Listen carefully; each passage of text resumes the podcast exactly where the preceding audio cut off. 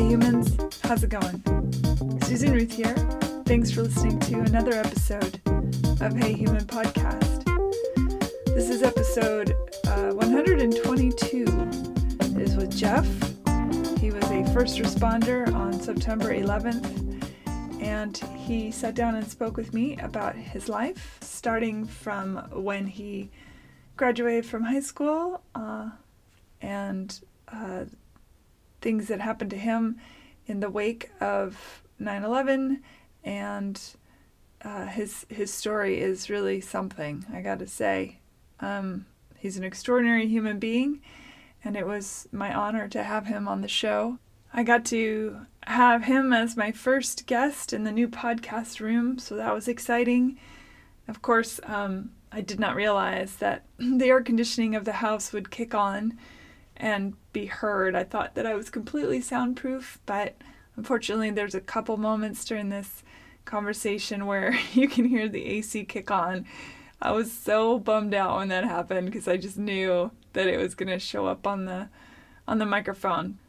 But you know what? Things happen and you adjust, and so now I know. And I just ask for your patience in those couple moments. Know that that's what that is. It's the AC. And I apologize for the sound changing right there. You can still hear everything okay. It's just, I find it a bummer personally that happened. The usual stuff, of course. Hey Human Podcast, social media all over the place. The Amazon portal is on the heyhumanpodcast.com website. The links page on the website is full up of stuff. I encourage you to check it out. I try to take stuff from every episode and put it on that links page and keep it real full, and lots of information there. Email me, Susan at heyhumanpodcast.com. I'd love to hear from you. If you are so inclined, please rate and review Hey Human Podcast at iTunes. You can also do so on whichever podcast app is your favorite.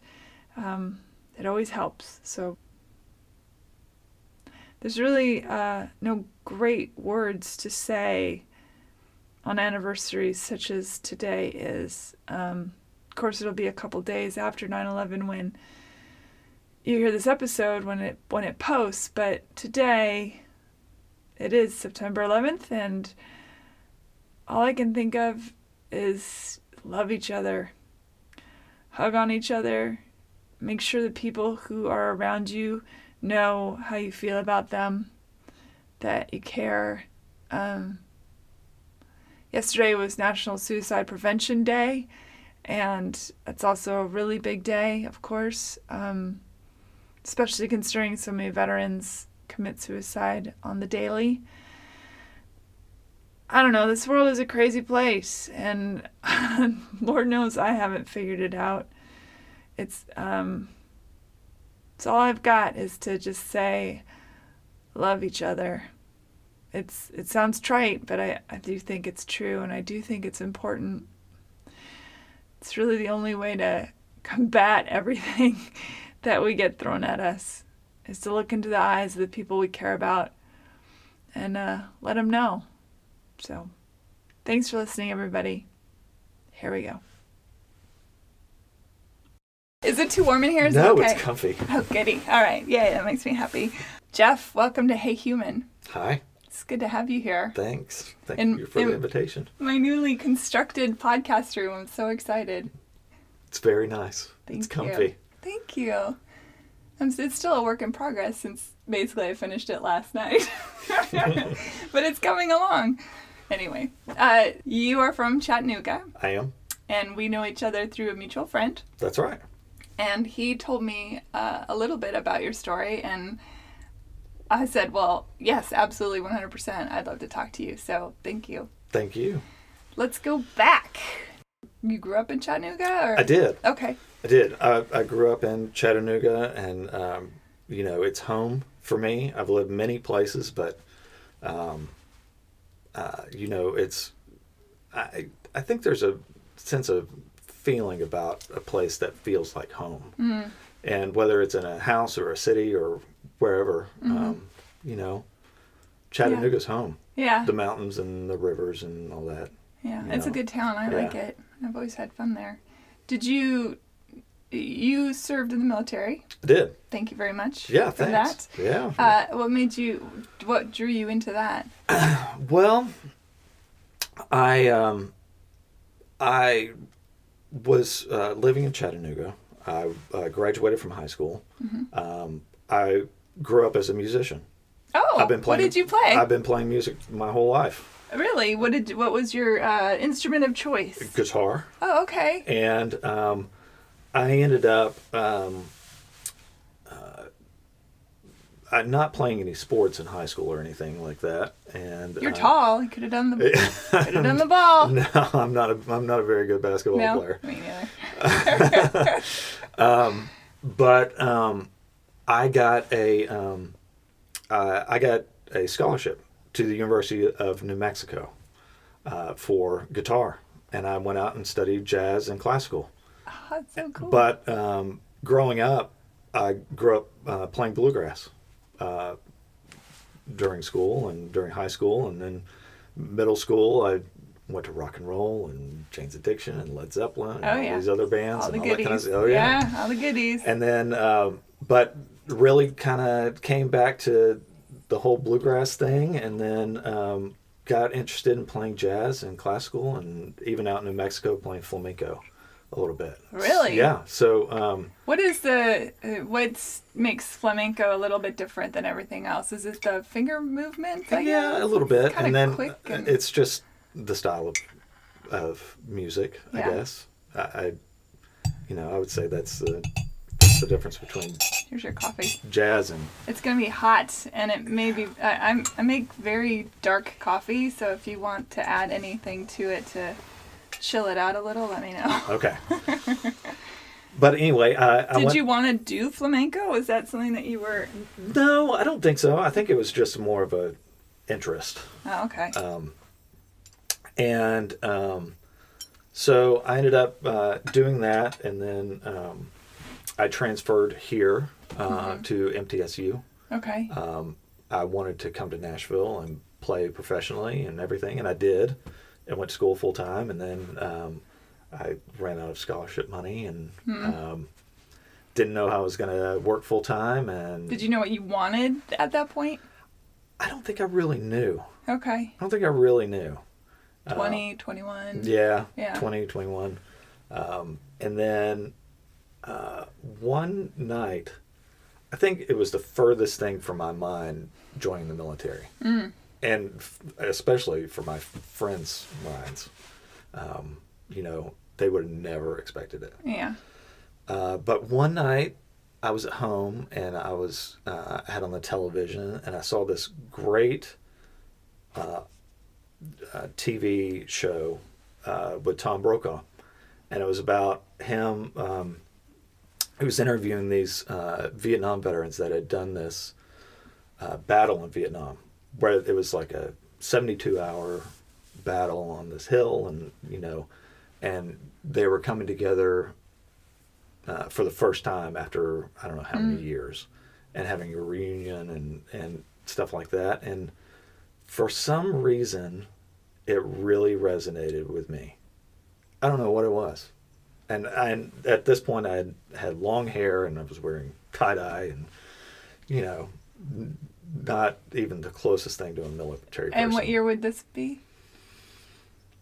96. Okay. I would say. Mm-hmm. 97. But I felt like I needed something like that in my life. Something that's so stable that bond with somebody else that I didn't really know all that well. Mm.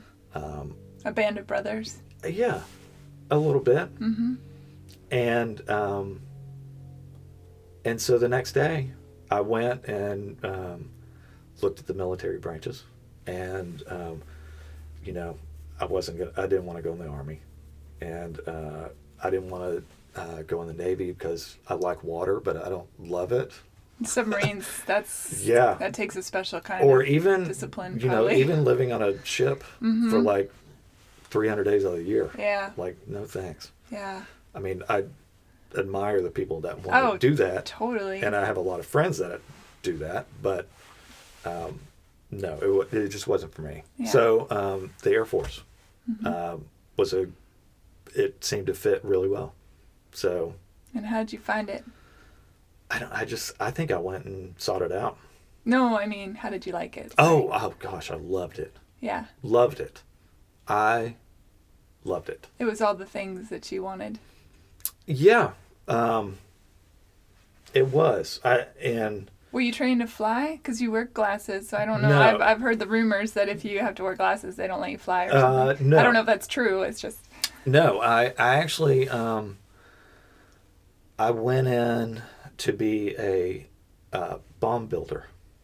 Oh. I built big bombs. From guitar playing to bomb building. I know. Wow. The Guthries are spinning in their graves. I know. I know. It's so contradictory. It's crazy. Wow. But, fascinating, though, I bet. Yeah. It was something. I mean, you know, I think I just wanted to do something that was so far removed from everything else that I had ever known. Have you always been like that? I find that really fascinating. Most people find comfort in that which they know to... I don't know. Do you believe in reincarnation? Maybe you had been a military. I do. Maybe actually. That's why you were drawn to the Vietnam thing. Maybe. Hmm. I'm not sure.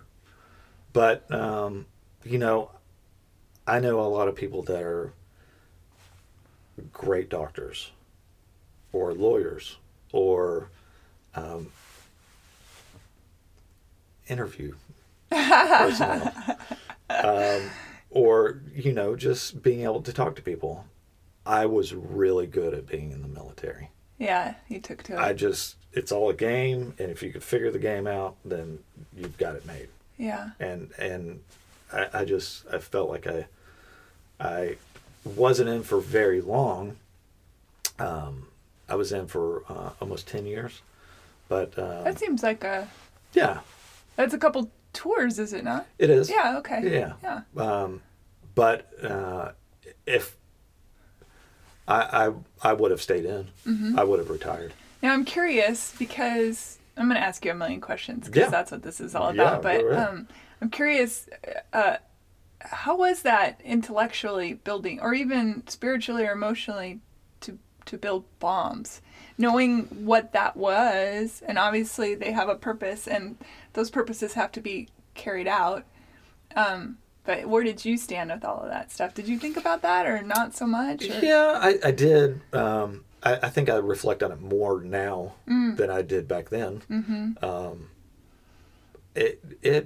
I felt like I was doing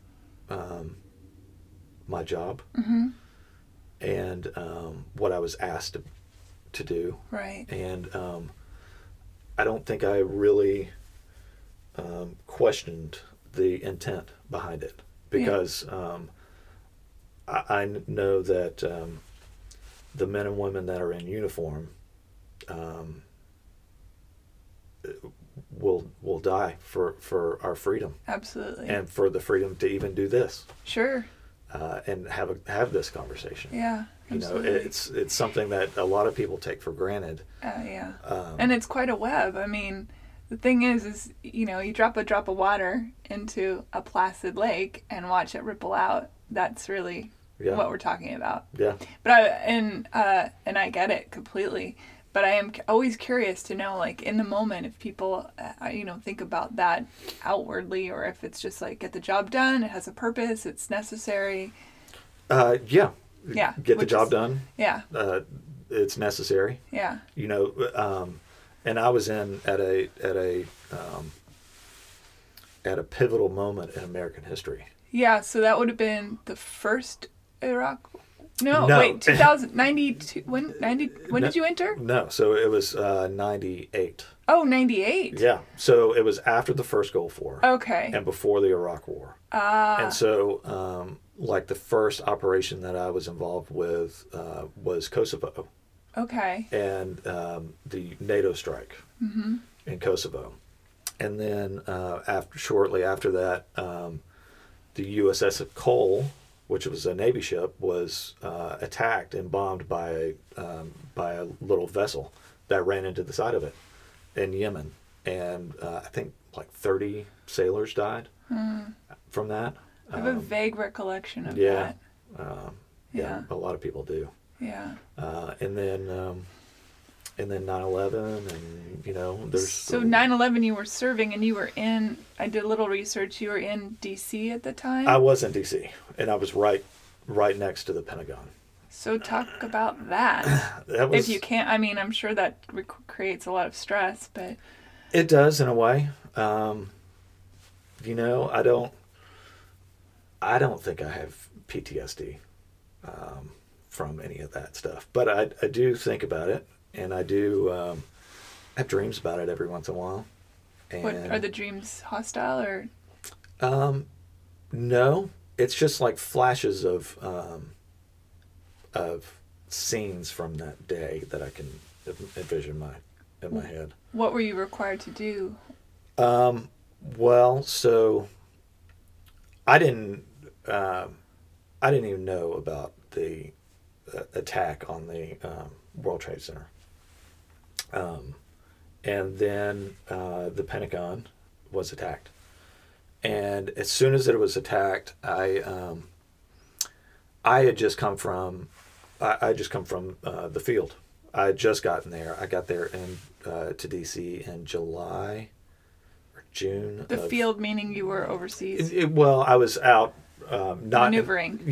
I was not in the Pentagon. Right. A lot of people that work in the Pentagon are administrative type people, and I had just come from, you know, operational world, and my commander knew that. So when the Pentagon was hit, all of a sudden got detached from my unit and assigned to an Army unit, and I found myself in body armor with a M16 rifle and all that kind of stuff, and standing on top of a building, looking out for incoming aircraft. That whole day was so surreal, and I can't even imagine what would have been going through your mind at that moment or that day.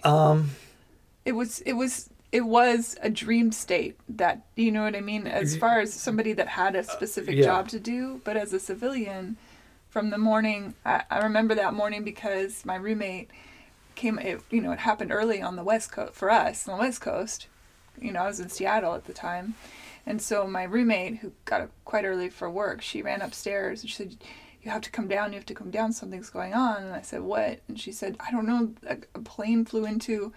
you know, the World Trade Center, and I was like, oh my God, you know, so I got up and I went downstairs and we watched as the second one together, and I turned to her, I said, no, this is no accident, and then all hell broke loose, of course. Yeah. As if it weren't already, but the reality hit. Yeah. In that moment. So you, on the other side of the nation. Well, I think the military... the training that we had all of a sudden became an operational type thing. It wasn't just a training exercise anymore. This was real world. Mm-hmm. And you had been preparing for that. And we've been preparing for it. Yeah. So it was very hectic. I will say that. The visions that I have and dreams sometimes, you know, there was so much smoke and debris everywhere that I had to wrap something around my mouth. So you didn't have respirators? Yeah, no, we didn't have any of that stuff. I mean, we just kind of went out and did it. And then one of the things that I see sometimes in my dreams are I looking at my uniform and seeing little white flakes of debris and ash falling on my sleeve. And you know, it's, I mean, man, I don't know. Sometimes it's heavy. Yeah. Sometimes it's heavy. Did you lose anyone in that day? No. No one that I knew. Okay. I did not. I just, it's weird because watching it transpire on the television, and then my parents were on vacation, and they had made a point to not tell the kids where they were going. They made a big deal about it, like, we're going to sneak away, and we knew they were in Vegas. That was all that we knew. And I was so calm, and I was dialing. It was a Yellow Pages, you know, I was dialing through all the phone numbers for hotels. Yeah. Thank God they were at the Bellagio. And I remember when I got patched through, and it was trouble because the lines were so freaky, you know, there was a lot of busy signal, and everybody was calling everyone. D.C. was on total shutdown. Yeah, especially because I imagine, were there cell phones? Yeah, there were cell phones back then. You could set off detonations with a cell phone, that's a big deal. So, but I remember my dad answering the phone, and I was so calm. And then my dad answers the phone at the hotel, and I just lost my shit. I mean, I was hysterical. Yeah. I couldn't understand how anyone could do something like that. And I know war is hell and all that stuff, but it just, I couldn't wrap my brain around it. Yeah, and... I still can't, to be honest. Yeah. I never can. Every time I see anything like that, of course, this stuff happens all over the world. Well, I didn't go home. For about, I guess, a week and a half. We were on 12-hour rotations of duty, and we just slept there. Yeah. And you know, but it was what we had to do and what I was being asked to do, and it was fine. It was okay. Mm-hmm. But we stood on top of a building with high-powered binoculars and telescopes and everything, looking out for incoming aircraft, and we were supposed to call it in if we saw it. I was going to say, could an M16 take down an aircraft? No. I wouldn't think so. No, we weren't to do it, but we were to call in anything that we saw. Sure. And actually, later on that day, the same day, you know, they had shut down airspace in Washington, D.C. altogether. Of course. And there was a private plane up in the air that didn't get the memo? Didn't get the memo, apparently. And we called it in. And it actually was on CNN. They had the jets coming. Yeah. Yeah. Yeah. Not good. So, it's a little crazy. How do you recover from an experience like that? I don't think I really have PTSD, so... You compartmentalized it okay. Yeah, yeah. Yeah. You know, I didn't even really watch the footage of what happened at the World Trade Center until, like... I don't think I really watched it until, like, a year later. Mm-hmm. Mm-hmm. I don't know. Interesting. It's so sad. Oh, yeah. I mean, it's horrifying what human beings are capable of doing to each other. Yes. And I'd like to think that one day we won't be like that, but... I haven't been back to D.C. since I left. Really? There. Intentionally or just by chance you haven't been? Kind of both. Hmm. I did go to New York City just a couple of years ago, and it was on the 15th anniversary of 9/11, and I actually flew into LaGuardia on 9/11, and I flew in, and this was for a business trip, and I flew in that evening on 9/11, and I looked out the window and saw Manhattan and everything, and then they had the towers that. The beams of light shining up, and it was hard not to reflect on how full circle my life has come in 15 years. Yeah. I mean, it's unbelievable. Hmm. So it's just it's pretty fantastic. I haven't been able to go to the memorial in New York. I haven't. I've been near it, but I haven't been able to bring myself. Well, I was at the remembrance ceremony on September 11th, 2002, at the Pentagon, and I still have I've got a whole box of memories stored up in the attic at my house, but I still have the pamphlet from that day, like the little handout, and the pamphlet, it had a list of who was speaking and it came with a little American flag and a pen, and it's still all intact. I never took it out or anything. I just wanted to keep it. But I remember that day I escorted Senator McCain. Oh, wow. And Cindy McCain, which is crazy because he just passed away. He did. And, but there were, I mean, it was a who's who of political officials and the president and the vice president and everybody else. Did you get to chat with McCain? No, not that time.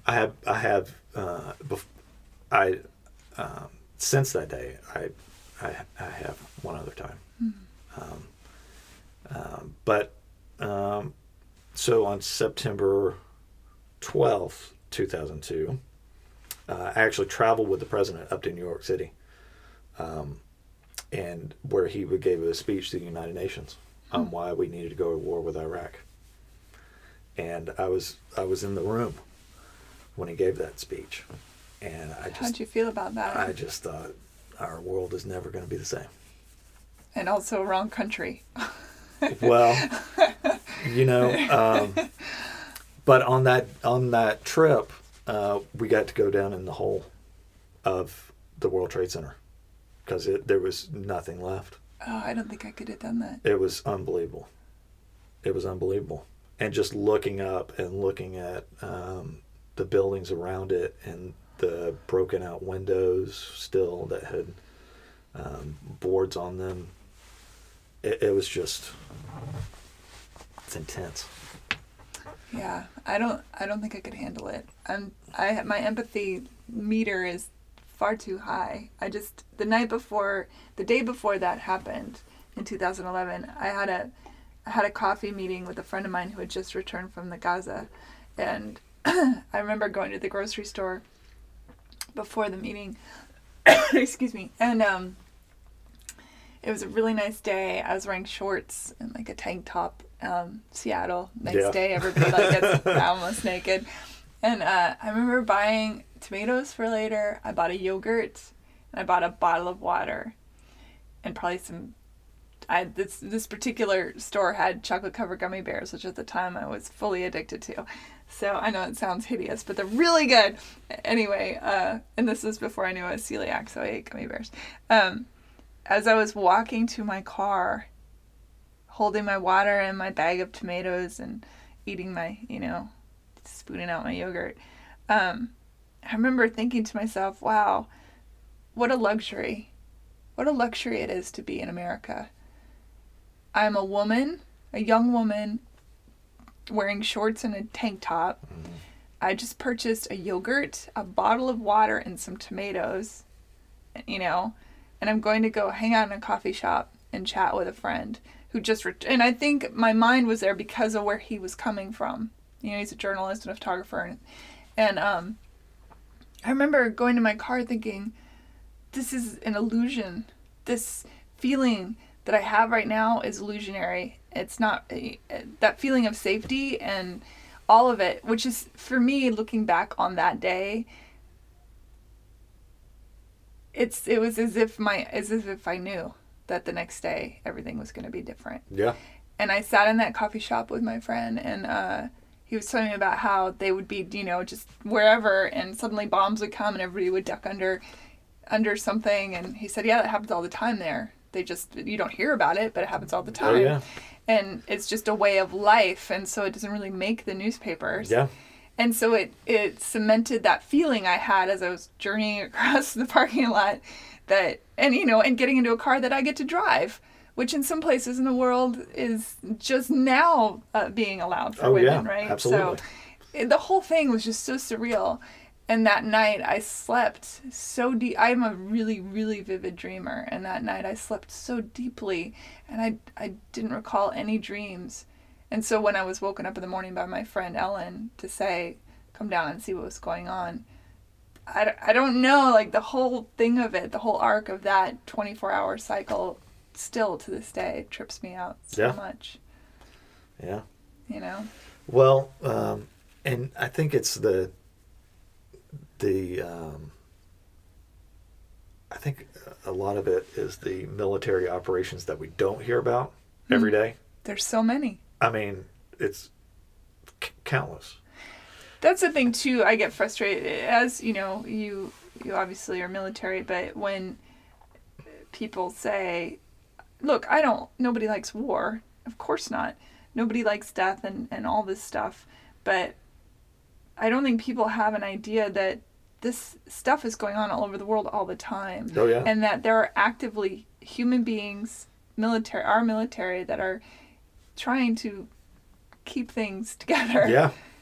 Yeah. Well, and thwarting God knows what. Working at the Pentagon, you know, it's a joint service environment. It's not just our Air Force people. I mean, it's Marines and mm-hmm. soldiers and sailors. And mm-hmm. But some of the most impressive people I've ever met have been from the Coast Guard.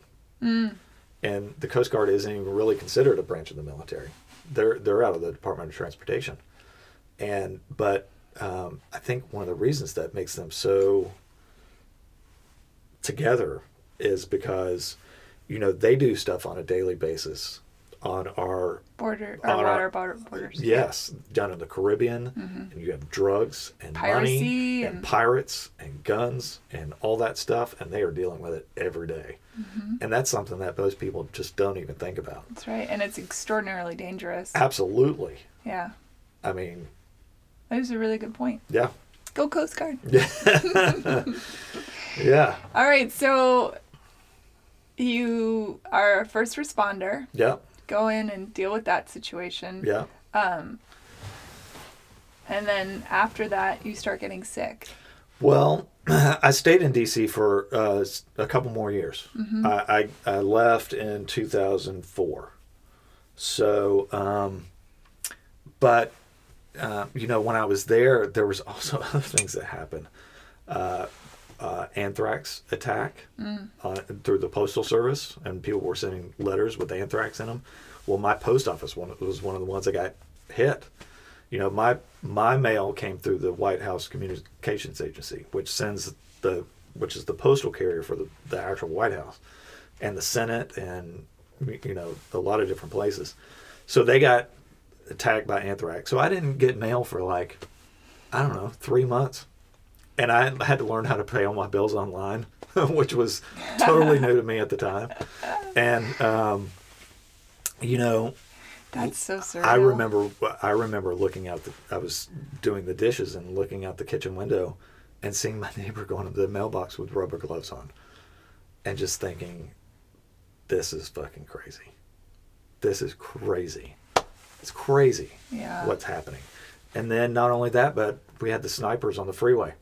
Oh, that's right. The D.C. snipers. It was great. That was crazy. That was 2 blocks from my house that one of those shootings happened. And it was for weeks at a time. And I just remember, I got to get out of here. I got to get out of D.C. And I love Washington, D.C. Yeah, everybody I know loves it. I mean, I love it. I love the historical aspect of everything, and the buildings and the museums. It's awesome. Yeah. But kind of during the time target. Yeah, during the time, and there's a protest every day on the mall, which is cool. I'm all for that, but geez, it's nuts. Yeah. So yeah, I had to get out. Yeah. I had to get out of there. So I did, and I moved on from there, and then when I moved. I started noticing something with my health. Mm. And I was a big runner. I don't run anymore. I think my knees are too weak now. But I was a big runner, and I ran 7-8 miles 3 days a week. Without anyone chasing you. It's just part of military life. Yeah. Oh, just staying in shape and all that stuff, you know. But when I would run, I noticed that I felt like I was going to pass out. Mm. I felt dizzy, and I didn't know why. And so I went to the doctor about it. And they did an EKG, and it turned up irregular. And then they sent me for an echocardiogram. And it turned out that I had an enlarged chamber of my heart. And you hear about young athletes that will pass out on the football field or basketball court or die. Yeah. And that's usually why, is that they have an enlarged heart. Mm. It happened to be that I had an enlarged chamber in my heart, which was causing all kinds of problems. Did they think that was genetic or brought on from the environment? They think that it was brought on by the environment. So from your doing the first responding? Yes. All the ash and crap in the air? Yeah. Yeah. And they think it was stress and the pressure of all that stuff brought that on. Mm-hmm.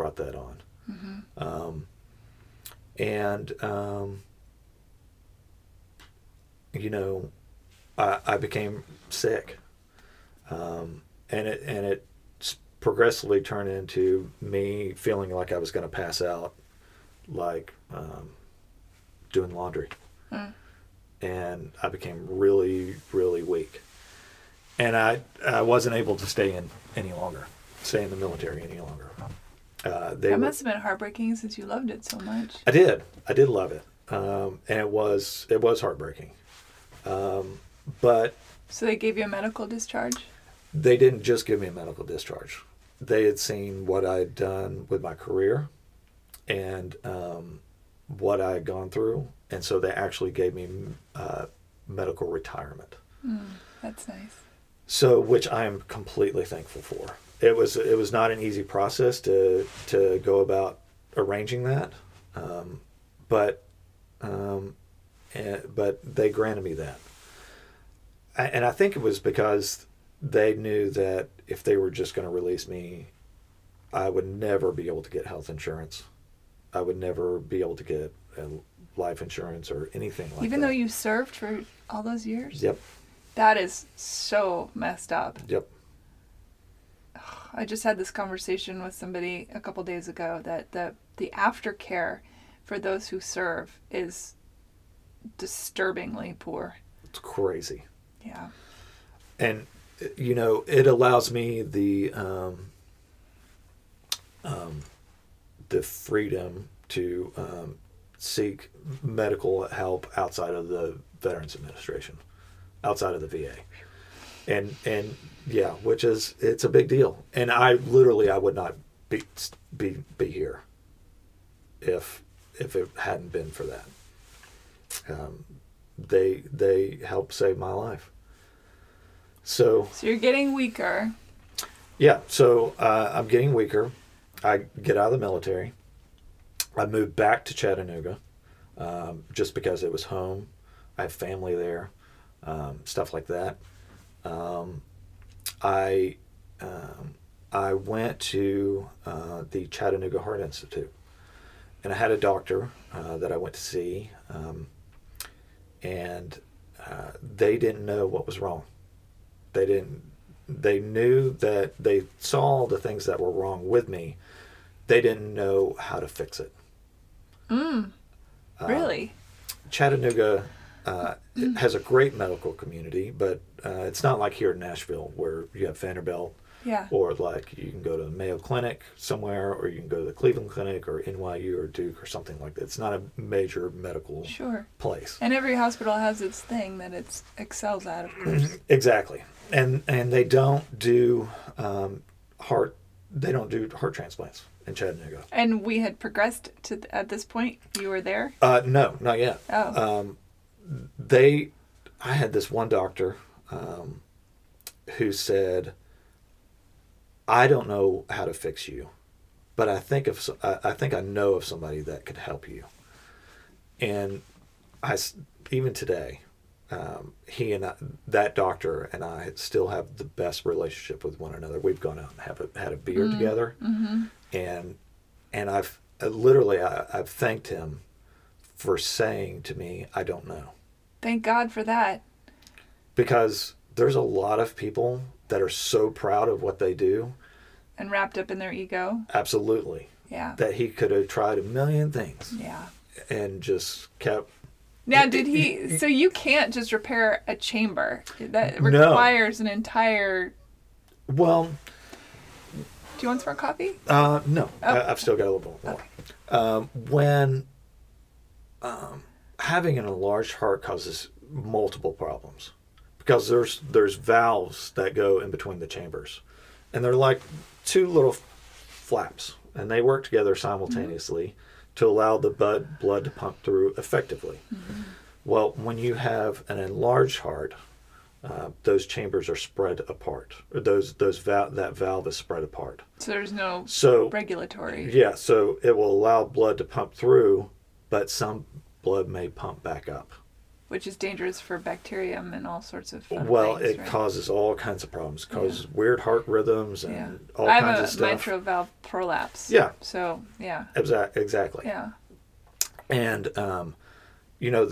the heart disease that I had was called restrictive cardiomyopathy, which means that it's restricted to one chamber of the heart. But cardiomyopathy is an actual disease of the heart muscle, to where it's not actually pumping like it should. It just kind of wiggles a little bit.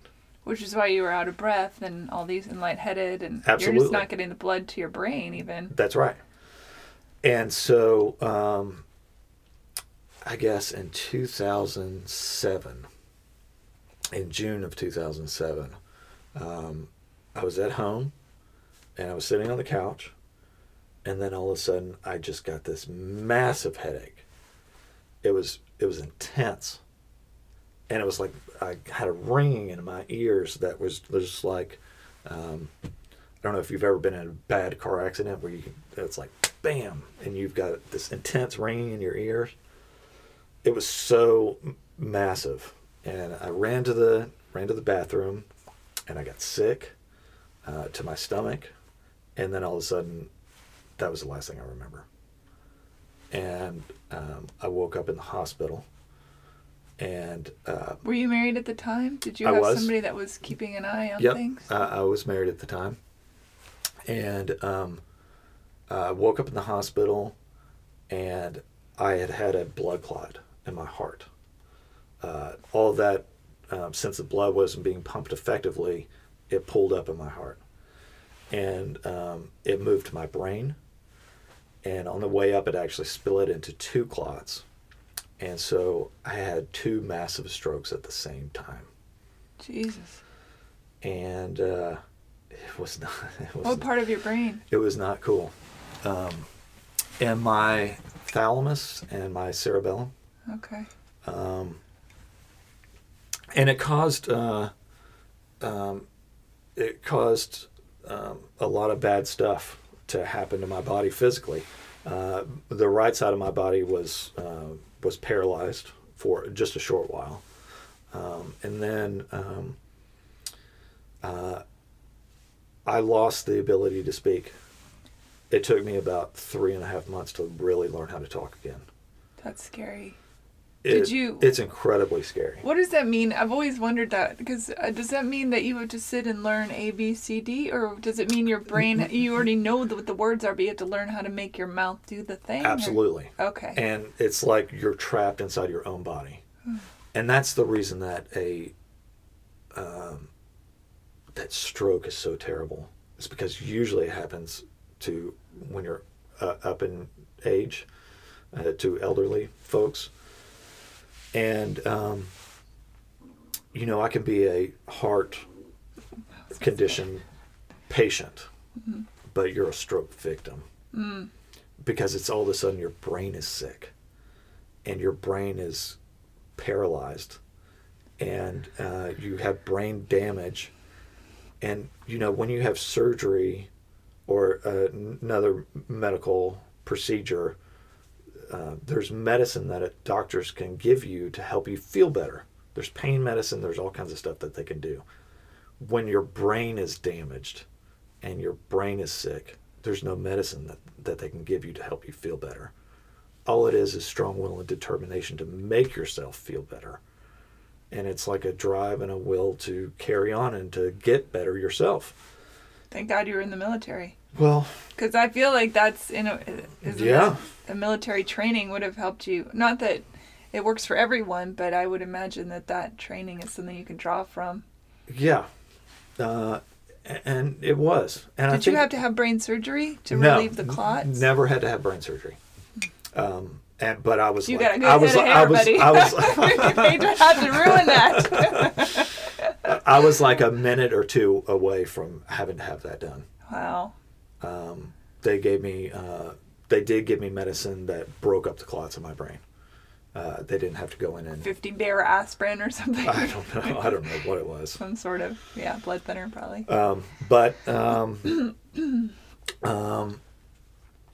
I couldn't speak.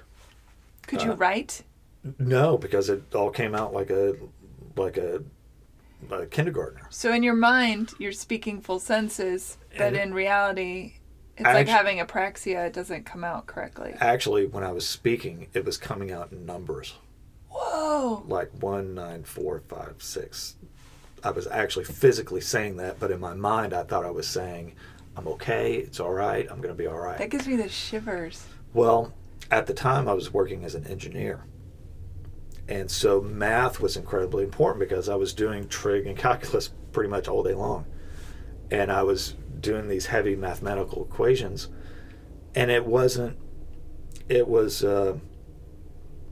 could remember 1, 2, 3, 4, 5, 6, 7, 8, 9, 10, but I couldn't remember numbers in a pattern. I knew, I didn't know what a telephone number even looked like. Mm. I didn't know my social security number. I knew what street I lived on, but I didn't know the house number. Like, it was like numbers. Patterns were just completely erased from my mind. Wow.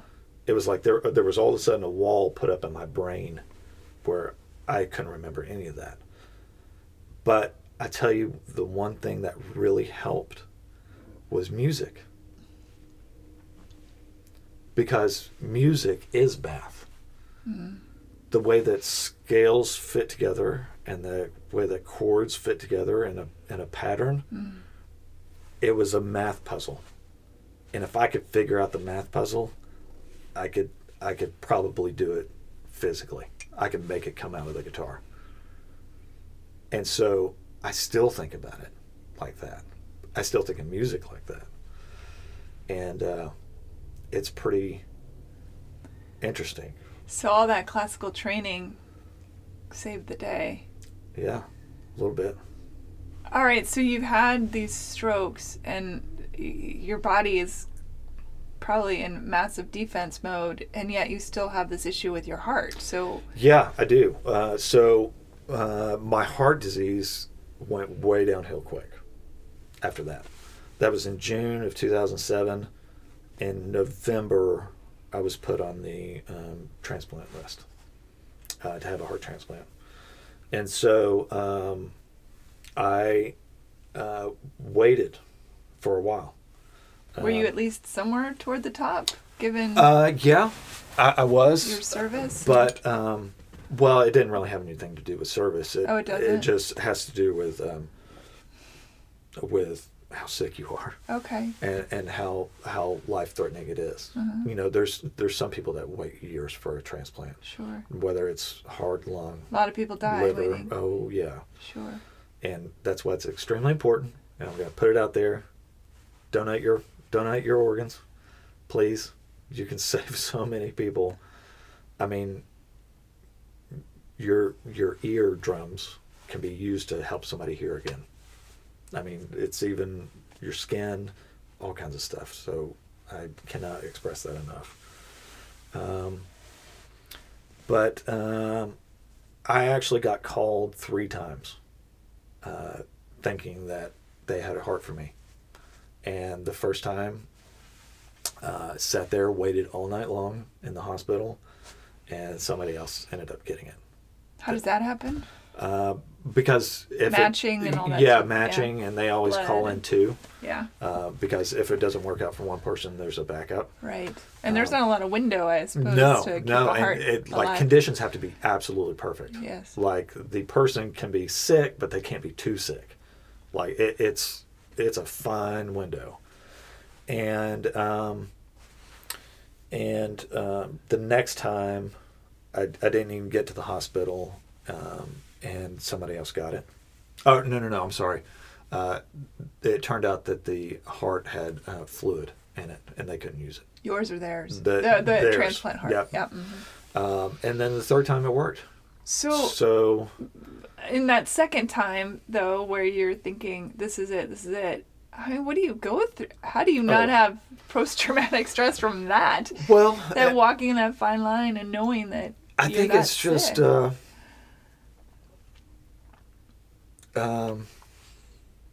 hope and faith that it's going to happen.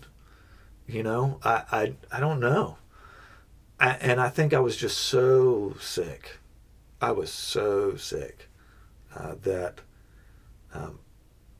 I mean, what else do you do?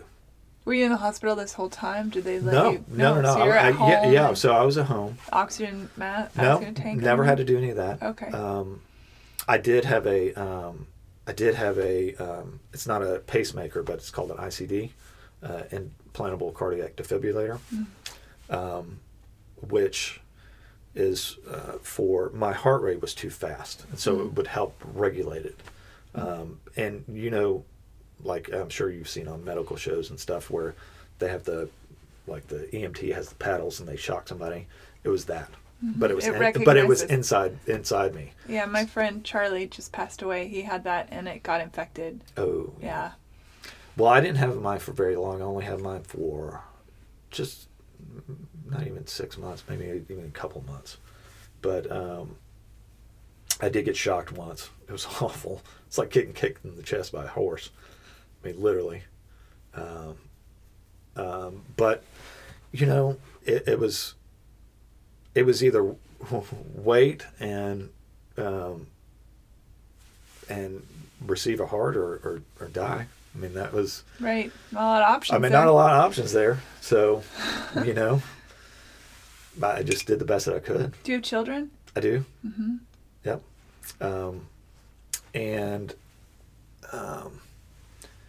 You know, it's just, it's a lot. It's a lot to think about now. But. So then you get the call that they have one. Yeah. Got the call that they had one. I ended up having my transplant, Valentine's Day, 2008. Gotta love God's sense of humor. Ooh, man, tell you what. And it was good. It was very hard. I won't lie. Physically, it's very hard.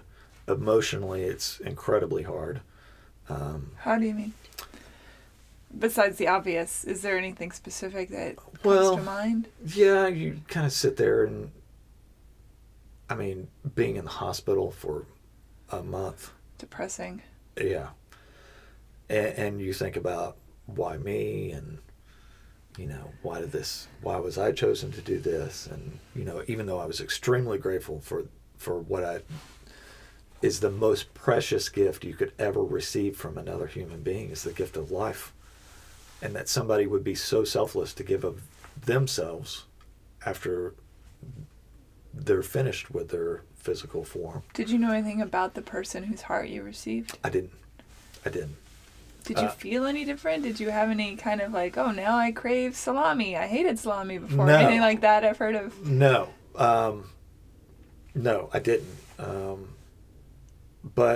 it surreal? I mean, you have somebody else's heart inside of you. That is so weird.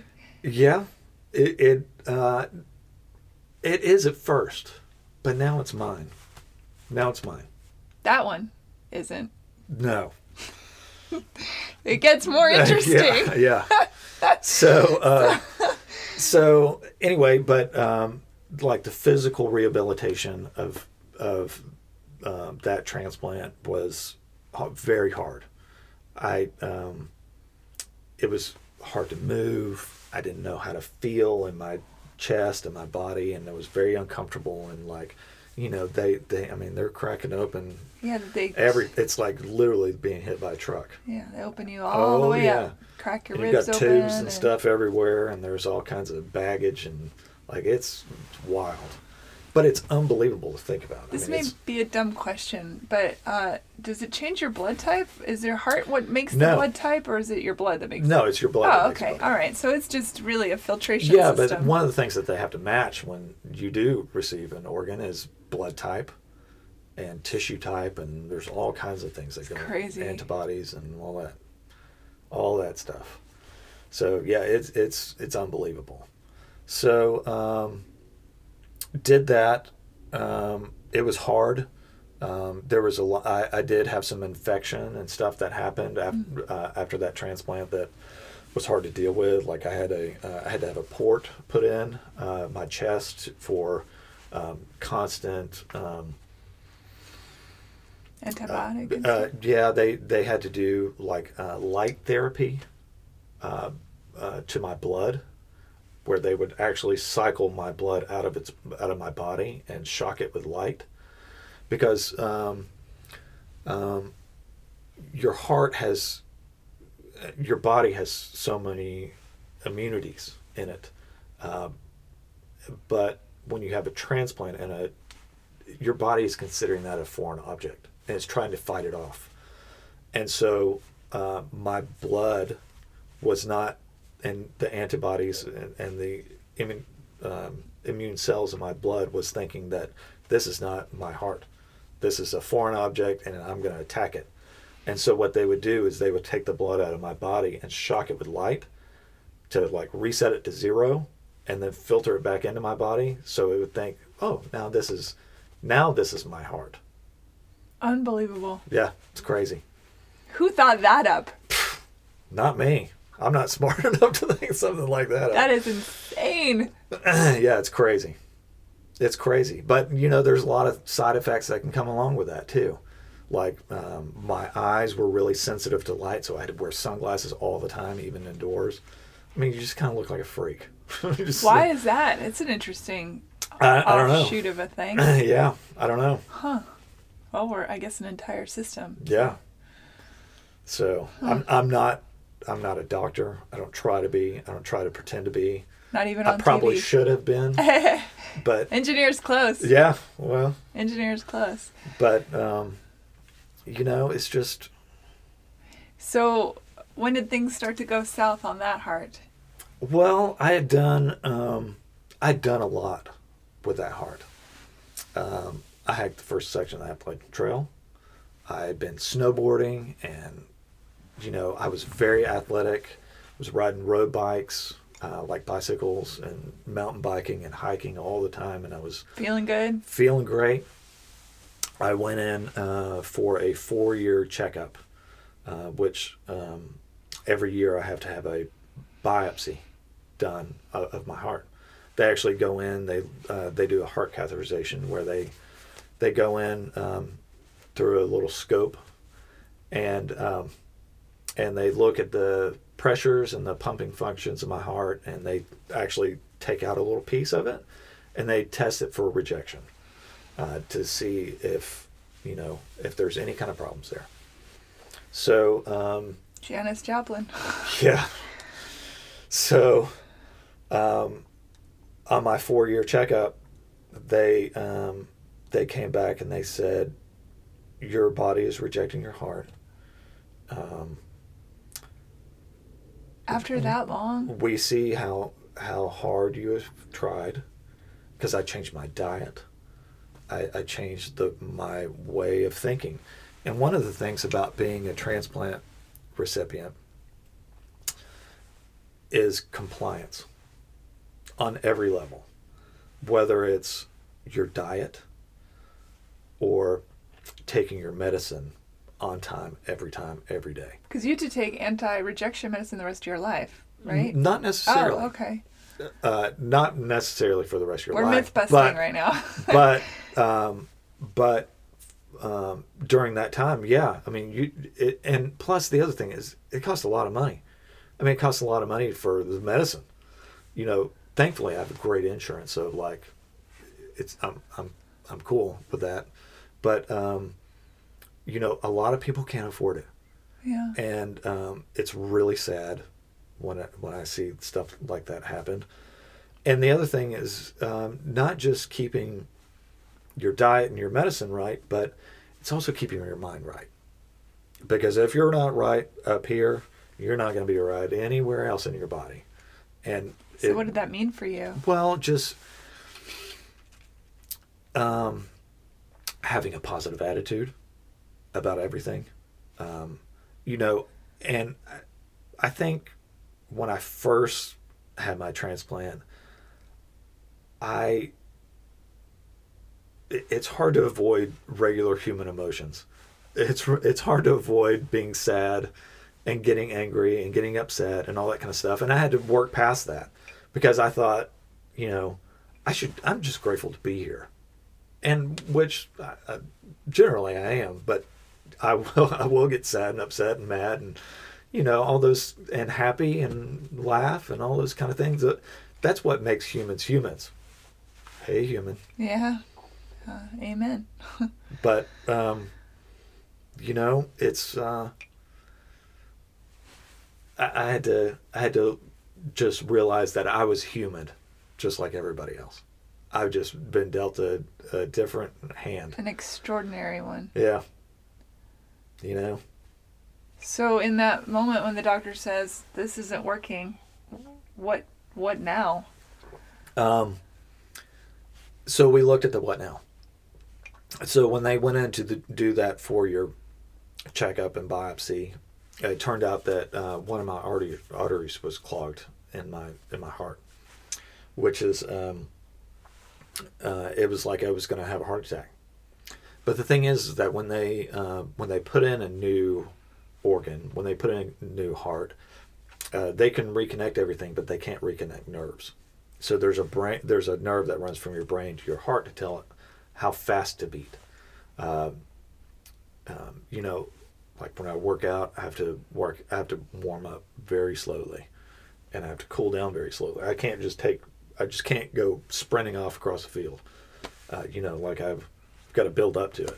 It's not that I can't do that. I just, I've got to watch myself. So, so we looked at different options. We looked at stenting or balloon therapy. We looked at bypass surgery. And wait, you had a clogged artery, but you were on this healthy diet? Was that just I had a heart disease that only transplant patients can get called, if I hadn't have just said that, I would remember the name. It's okay. Cardiac vasculopathy. Okay. Is what it's called.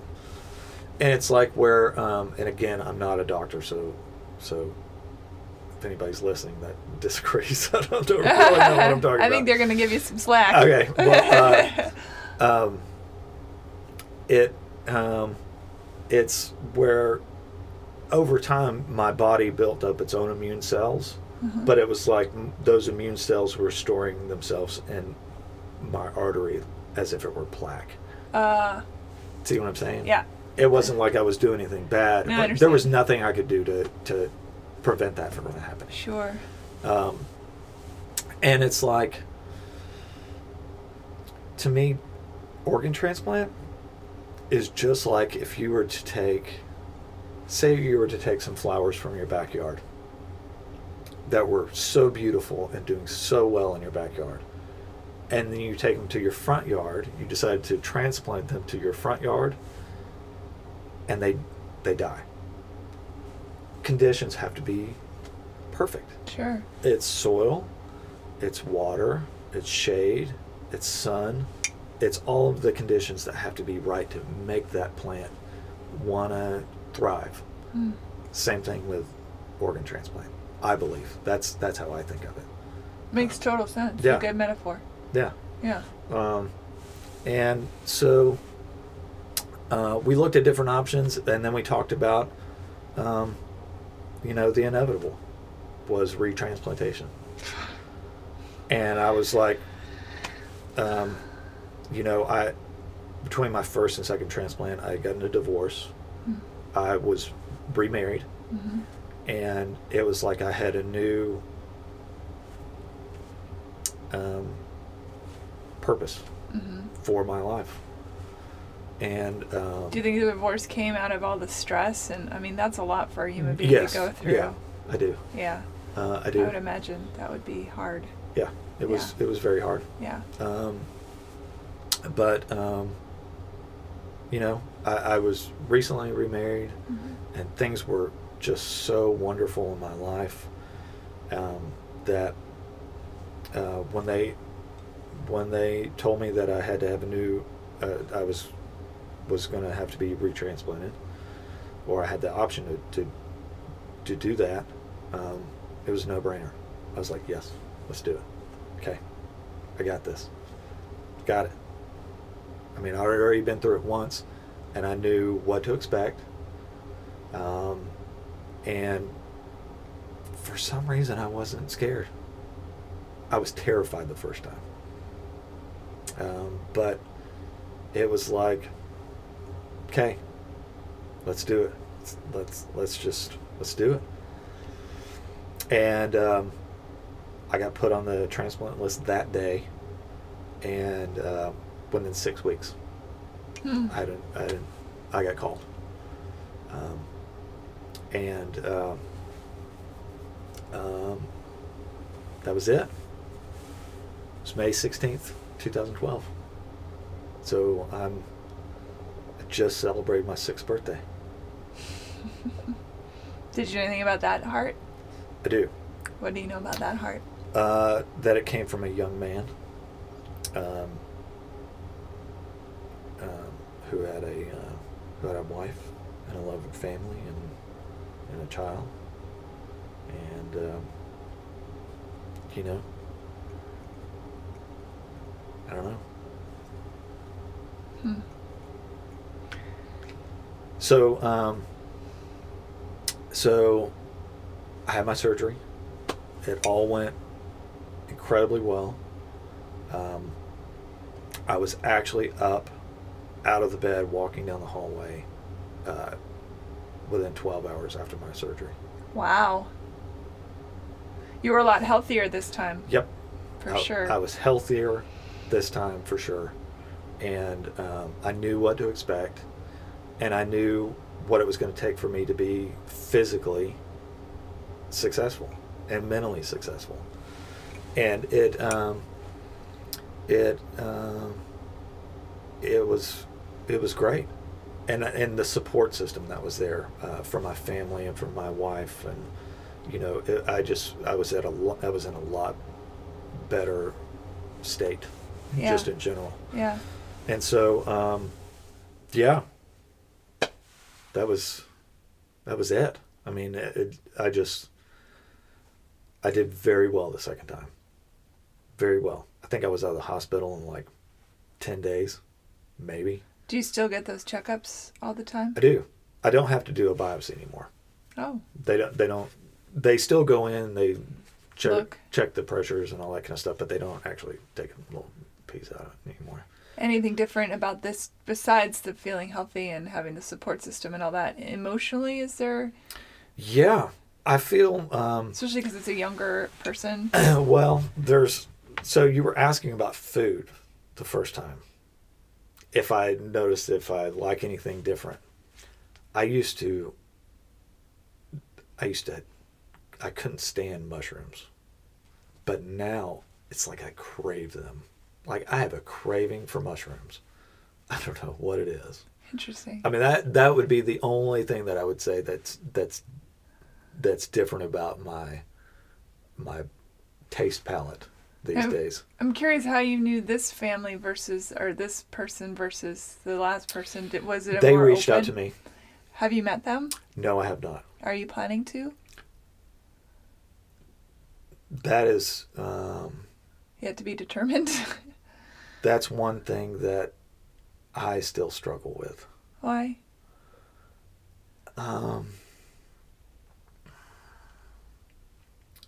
It's because they reached out to me, and it's my decision whether or not I want to reach back out to them. Mm-hmm.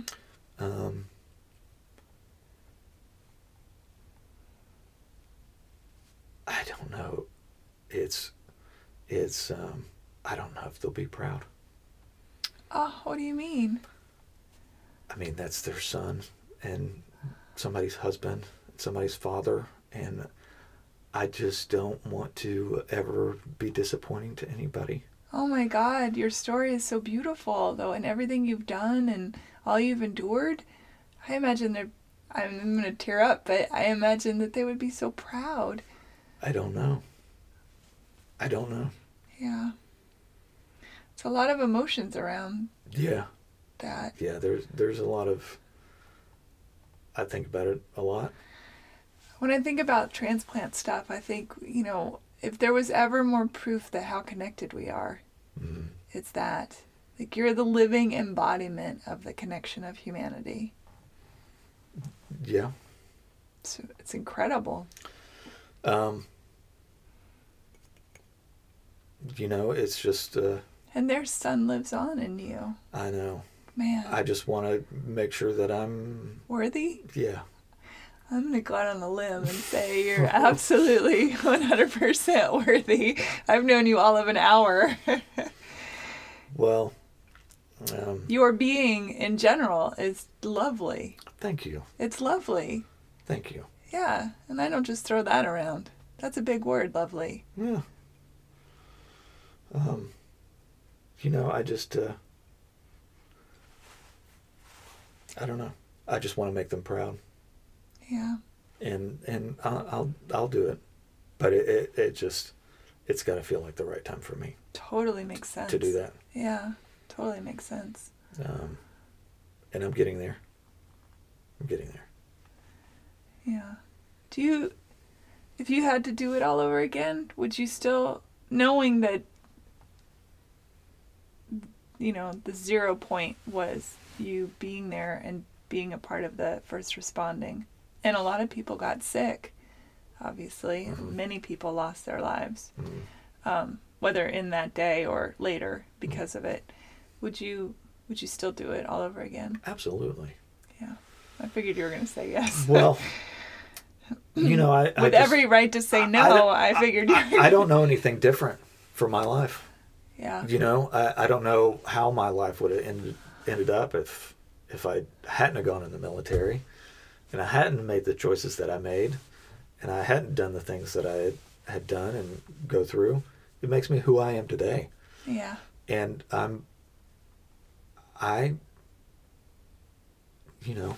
am proud of who I am. But I don't like to think of myself as any different than anyone else. I don't want to ever use what I've been through in my story as a crutch for my life.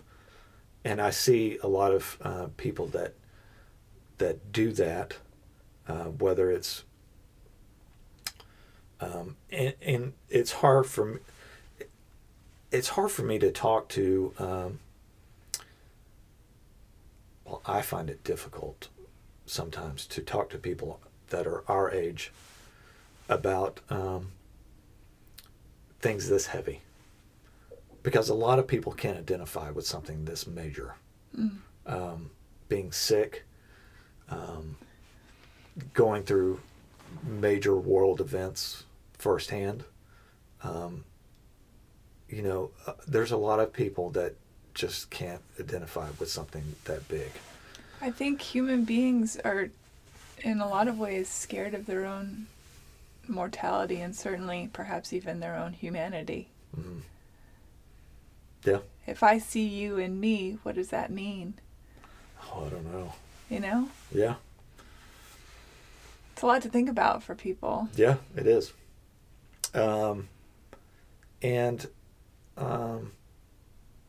that make you feel like you're on your own island? Obviously, you have a family that you can talk to. No. And I have a lot of great friends. Yeah. I have a lot of great friends, and a lot of people know. Yeah. I mean, you know, but when I introduce myself to people, and I meet people for the first time, or I'm getting to know somebody, I want them to know me for who I am. You don't go, hello, my name is Tin Man. Yeah. Or you know, I want them to get to know me for me and my personality and who I am as a person, even though this is mainly who I am as a person altogether. I would rather get them know me for me than the three heart guy. You know? You know, I just don't want to be ever treated any differently than anyone else. Has anyone ever done that? Yeah, I think so. Mm. A little bit. Like kid glove you or something? Yeah. Oh, interesting. Yeah, mm-hmm. And I can take it, man. Mm. That speaks more about them than you, of course. Yeah, I think so. Yeah. But we don't treat anyone else other than how we feel about ourselves. That's a good one. Yeah. Yeah. For sure. So, this heart has been great. Yeah. And the difference between this one and the last one is like night and day. I wonder what the age difference is. I don't know. I wonder if that makes a difference. I don't know. I would imagine it probably does. I don't know. But yeah, I don't know either. I don't know. I feel like I'm going to live until I'm 117 years old. Let's hope so. Why not? I don't know. Yeah. But, you know, this one's come along with some complications too. Like? Let's see. I had my transplant in May, and in August of 2012, I was at home again. I got a headache, and it turned into like a migraine, and it lasted for 3 days. And my wife was finally like, you need to go to the doctor. So I did. I went to the emergency room, and I had fungal meningitis. Whoa. Not cool. No. It was awful. Turned out that... For those that don't understand what that means, it means the lining of your brain is now too big for its... Yep. Its shell. Yep. Yeah. Not a good thing. No, it was not a good thing. And that can be a side effect of heart transplantation. It can... it's actually... it's not common, but it can happen. And I think it's has to do with, and again, I'm not a doctor, there's certain medicine that the surgeons use to sterilize the heart on entry into your body. And it can cause that to happen. And it happened. You know, I'm like a 1 in a million patient, transplant, everything else, and why not that too? So go big or go home. Yeah, go big or go home, for real. Hope you're buying lottery tickets. No, I never do. But yeah, it was really bad. I was really sick. Yeah, and antifungals are hard on the body. Oh, man. So hard on the body. And, you know, this is, if I'm saying that I was really sick, this is coming from a person that's had a stroke and 2 heart transplants. I was sick. I literally didn't get out of the hospital bed for a month. Good Lord. And I didn't eat for like 3 days at a time. And they were probably pumping you with saline to keep you hydrated. You know, I'm like a thin guy. Yeah. And, I lost like 25 pounds. I was like real thin, and I had all this medicine coming in that was, I mean, it was awful. And your filtration organs were probably freaking out the whole time. Yeah, and it caused kidney problems. Yeah, absolutely. And, you know, they even talked about dialysis at one time and all that kind of stuff. So it was a lot of training to get me physically healthy again. I mean, it was hard. So, you know, but moving past that. Here you are. I'm cool. You look great. Thanks. Got rosy cheeks. Yeah. Bomb-ass hair. Not that hair has anything to do with anything, but, you know, whatever. Wow. So what's your eye on now at this point? Just every day moving forward. You have a unique perspective on life, of course, because you have, you know, danced in the hallway Yeah. It's, you know, I think I'm just living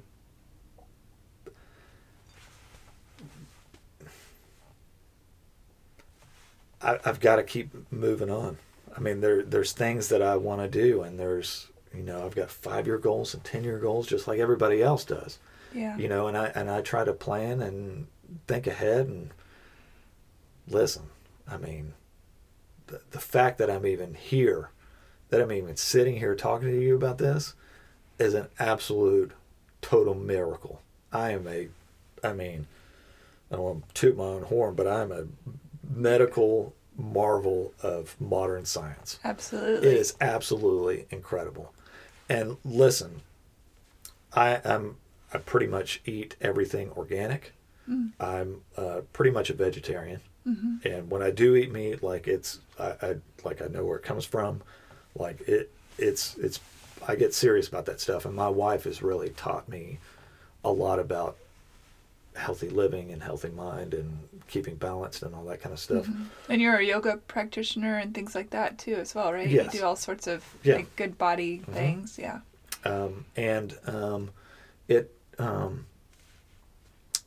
You know, you got to take care of yourself. You only get one chance, man. Or three. Or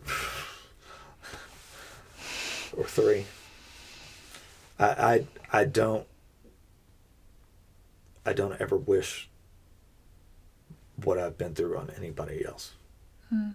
It's not easy. Mm-mm. And, you know, I think living up to the expectations of being a transplant recipient is not easy sometimes either, because sometimes the public's perspective of what you should be, and it's hard. Sometimes, you know, people see my life and the things that I've done, but and thinks that I should be on the straight and narrow of everything. What does that mean exactly? I don't know. I mean, I guess I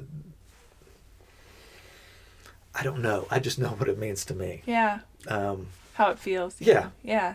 I think, you know, I love to drink beer. Yeah. I love it. Good. I love drinking wine. And those are things that I love, but like, you have to keep everything in moderation. Is exactly what it is. Yeah. Moderation. You know. And you had to enjoy your life. My gosh, yeah. You're not. Yeah, exactly. Especially, I would think. Yep. Not that we all. I mean, honestly, we should all go through life as if this is our last day on earth, of course. Not in a hedonistic way, but in a joyful, in a seeing ourselves as a miracle, as seeing everything we do in that.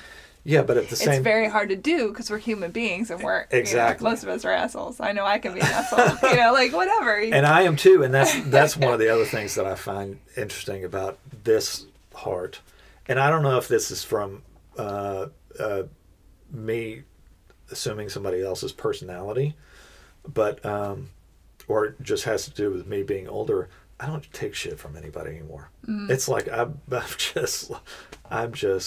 I'm a lot more fiery than I used to be. Mm, mm-hmm. I think maybe that just has to do with getting older and just, you know. Yeah, you suffer no fool. Grumpy. Mm, maybe, or you've seen that life is not worthy of a waste of time. Yeah. Because we don't have time. And another thing that I was saying about not being able to, it's not that I'm not able to talk to people about it. I am. Well, clearly you're here. Yeah, but like... you're about to talk to 100,000 people. Whee! But people hesitate to talk about their own problems to me. Mm. Oh, I could see why that would be. Because they think that it's so insignificant compared to what I've been through. Yeah, it's not. Right. It's not. It's just, this is my story. You have yours. Mm-hmm. And whatever's going on in your life is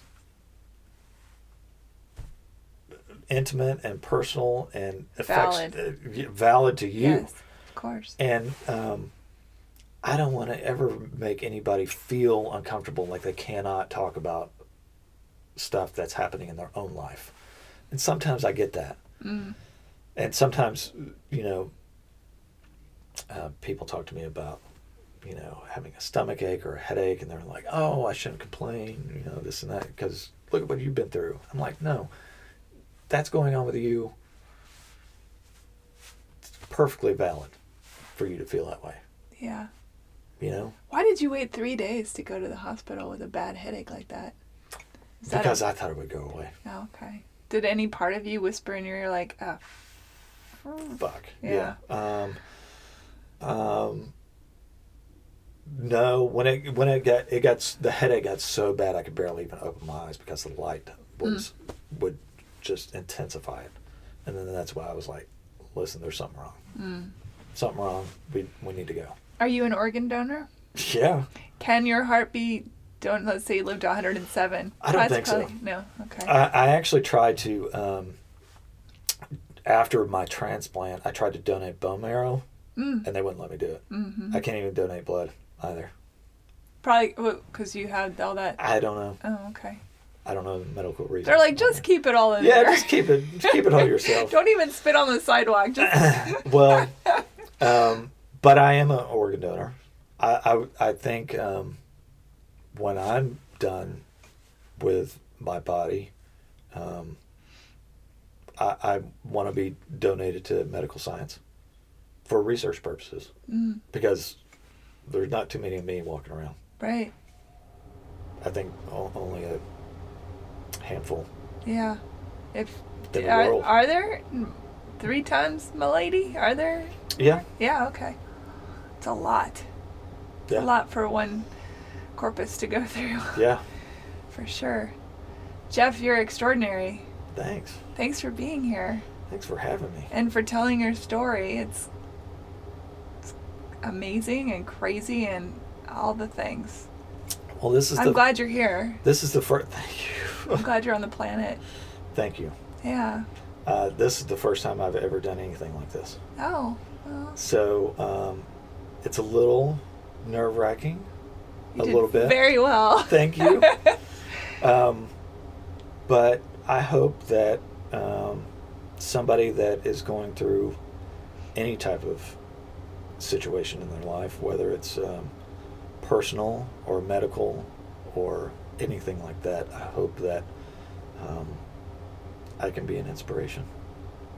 I think you can guarantee that. That, you know, don't give up.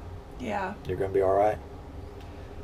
Physically and mentally, you're much more... You're capable of much more than you think you possibly are. Because I would never, in my wildest dreams, ever imagine that my life would turn out like this. And here I am. Here you are. And listen, your attitude is your altitude. You're going to go as high and as far as you think you are. And if you think your life is limitless, then it will be. Agreed. You know what I mean? I do. Well done. Thank you. Yeah, thank you. Thanks for listening, everybody. Bye.